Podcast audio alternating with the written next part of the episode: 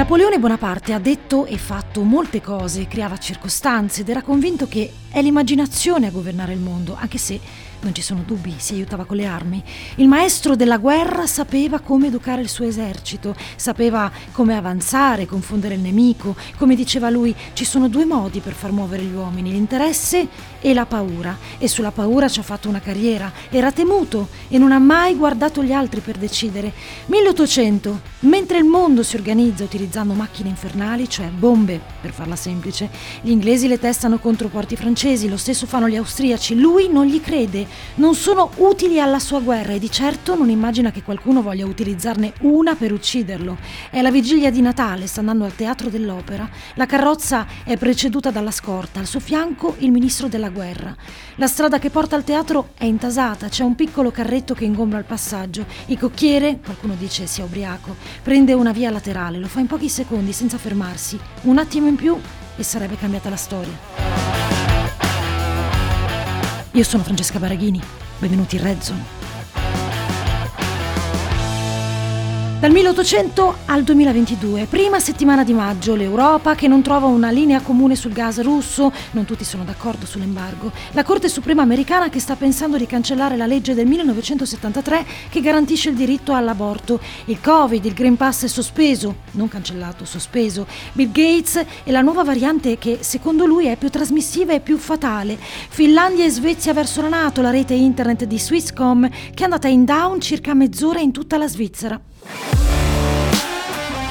Mentre parliamo di diversificazioni, strategie per non dipendere dal gas russo, Nigeria e Marocco devono ancora ottenere fondi per un mega progetto di gasdotto.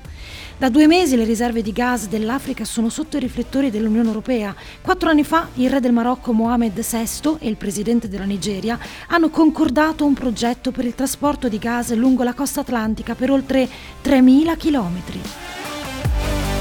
Oggi il progetto è ancora in fase di studio, in attesa di finanziamenti, anche da parte della Russia che si è offerta di nuovo dopo mesi, qualche giorno fa, che poi non è più un segreto, l'Unione dei Paesi africani non applicherà sanzioni, la stessa cosa vale per Sud America e Asia. New Delhi è in blackout, il calore esce dalla strada a ondate violente e l'acqua che scorre dal rubinetto freddo è troppo calda per essere toccata, le temperature diurne hanno raggiunto i 44 gradi.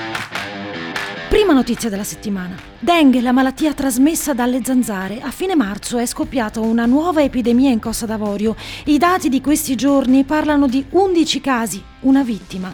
Molto prima, a gennaio, è toccato al Brasile. In tutto il paese, dal primo di gennaio, ci sono state 258.917 infezioni con un aumento del 72% rispetto allo stesso periodo dell'anno scorso. A fine marzo i morti erano 70. Nelle Filippine dal 1 gennaio al 23 aprile di quest'anno sono stati registrati 1444 casi, 14 le vittime. A Kida Pavan la situazione è critica. La città sta registrando un aumento di nove volte in più rispetto al 2021, ma i funzionari sanitari locali devono ancora dichiarare un focolaio. Delhi registra finora 81 casi. A Singapore i casi segnalati in 5 mesi sono più di 6.000, superando i 5.258 di tutto il 2021. E la stagione non è ancora iniziata perché parte a giugno. Per questo l'Agenzia Nazionale per l'Ambiente chiede misure urgenti, attualmente inascoltate. Lo Sri Lanka sta affrontando la sua peggiore crisi economica dall'indipendenza dai governanti coloniali britannici nel 1948 con carenza di beni essenziali come gas da cucina, medicinali e carburante a causa della grande carenza di dollari. E anche qui i casi aumentano e sono esauriti i test per identificare la malattia. Nei primi tre mesi del 2022 i numeri parlano di 17 7.123, quasi la metà dei 35.924, cioè il totale dei casi di dengue del 2021, quando il paese era bloccato causa Covid. I sintomi più comuni della malattia includono febbre alta, nausea, vomito, eruzioni cutanee e dolori muscolari. Ora Aspettiamo i risultati della Oxitec, l'azienda che ha prodotto migliaia di migliaia di zanzare geneticamente modificate, ne abbiamo parlato un anno fa ad aprile. I ricercatori hanno completato il primo studio. L'obiettivo finale è riuscire a sopprimere le popolazioni di zanzare selvatiche portatrici di virus.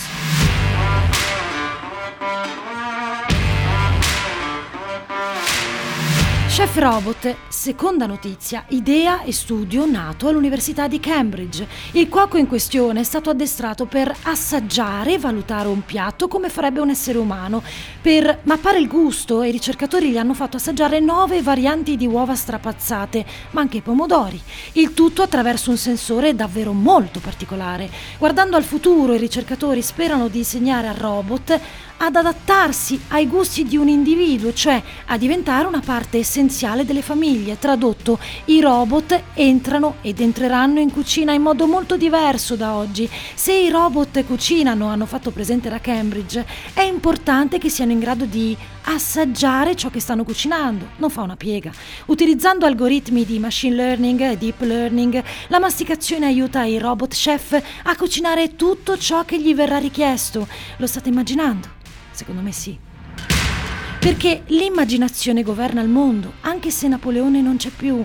Lui che era così bravo nell'arte della guerra, a destabilizzare gli eserciti da conquistare. Ed è questo che studiamo a scuola, i personaggi e le loro battaglie. Oggi i conflitti in tutto il mondo sono 169. Nel 2020, secondo lo studio svedese Conflict Data Program, sono state uccise 18.447 persone. Su 169 conflitti, in tre si combatte in modo classico, diciamo. India-Pakistan per il controllo del Kashmir, Cina, India, Israele, Iran e adesso Russia, Europa, Stati Uniti. Non abbiamo fatto molti progressi come genere umano. Mi piace studiare, non te ne devi vergognare. Terza notizia, Boris Johnson si è preso spazio sui giornali questa settimana. In un video collegamento con il Parlamento ucraino ha parlato di indipendenza, di libertà. Per l'Ucraina è l'ora più bella, testuali parole, ma per la Siria no. Più di 40.000 bambini siriani non vanno a scuola a causa dei tagli economici che arrivano dal Regno Unito. I finanziamenti sono terminati il 30 aprile, servivano al mantenimento di 133 scuole.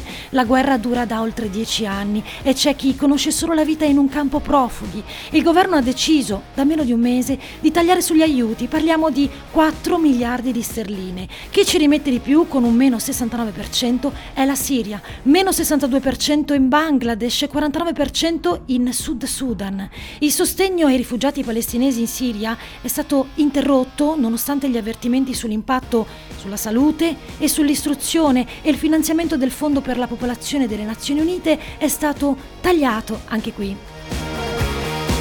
2 milioni e 4 di bambini non vanno a scuola in Siria. L'ONU stima che 14 milioni di siriani abbiano bisogno di aiuti umanitari. Lo traduco meglio, si muore di fame, si moriva prima, si muore un po' di più.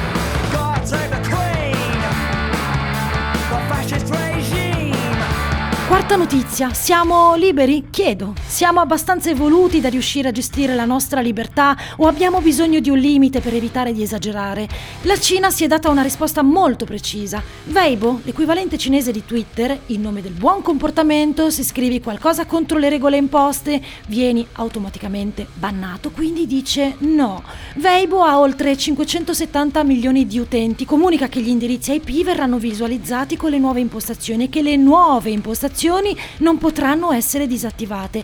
Per gli utenti in Cina la piattaforma mostra la provincia o il comune da cui posti, per coloro che sono all'estero anche. L'esperimento è iniziato un mese fa la Cina controlla strettamente il suo cyberspazio e nell'ultimo anno ha intensificato gli sforzi per ripulire, diciamo così, internet.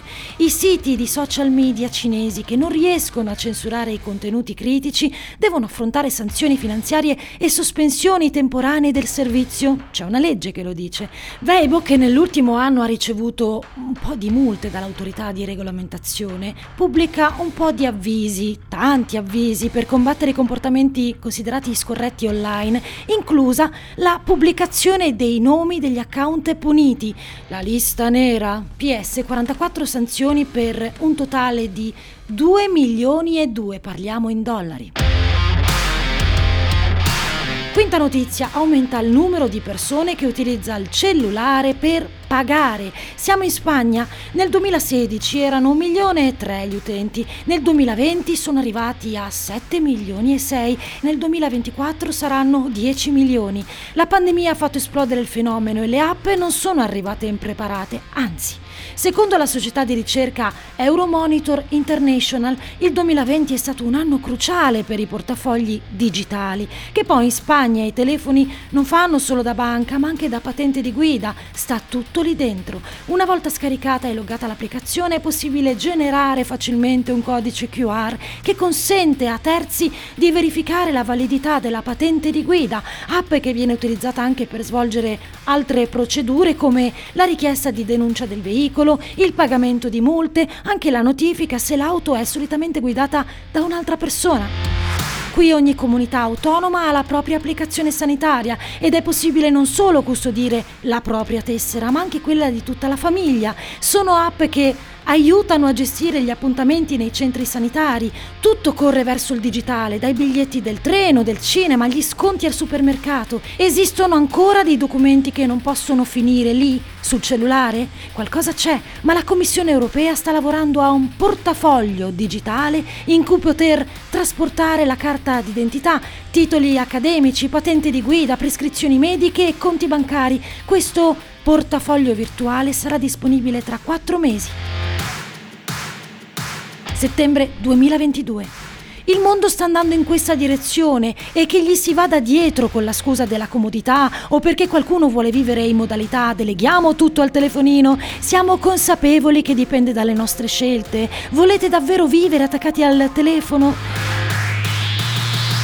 C'è chi non si pone il dubbio. Napoleone ne aveva molti. Non la sera dell'attentato, quando si addormenta, lascia la sua vita in mano al cocchiere, come facciamo noi quando non ci pensiamo, come ha fatto una ragazzina di 15 anni, Mariam Pesol, quel giorno. Sua mamma vende pane e verdura al mercato di Rudubac. Lei è lì ad aiutare, come ogni giorno. A un certo punto gli si avvicina un uomo, le chiede di guardare il cavallo attaccato al carretto. La paga è misera, ma è comunque qualcosa. Sono solo pochi minuti, che bastano per essere ingannata.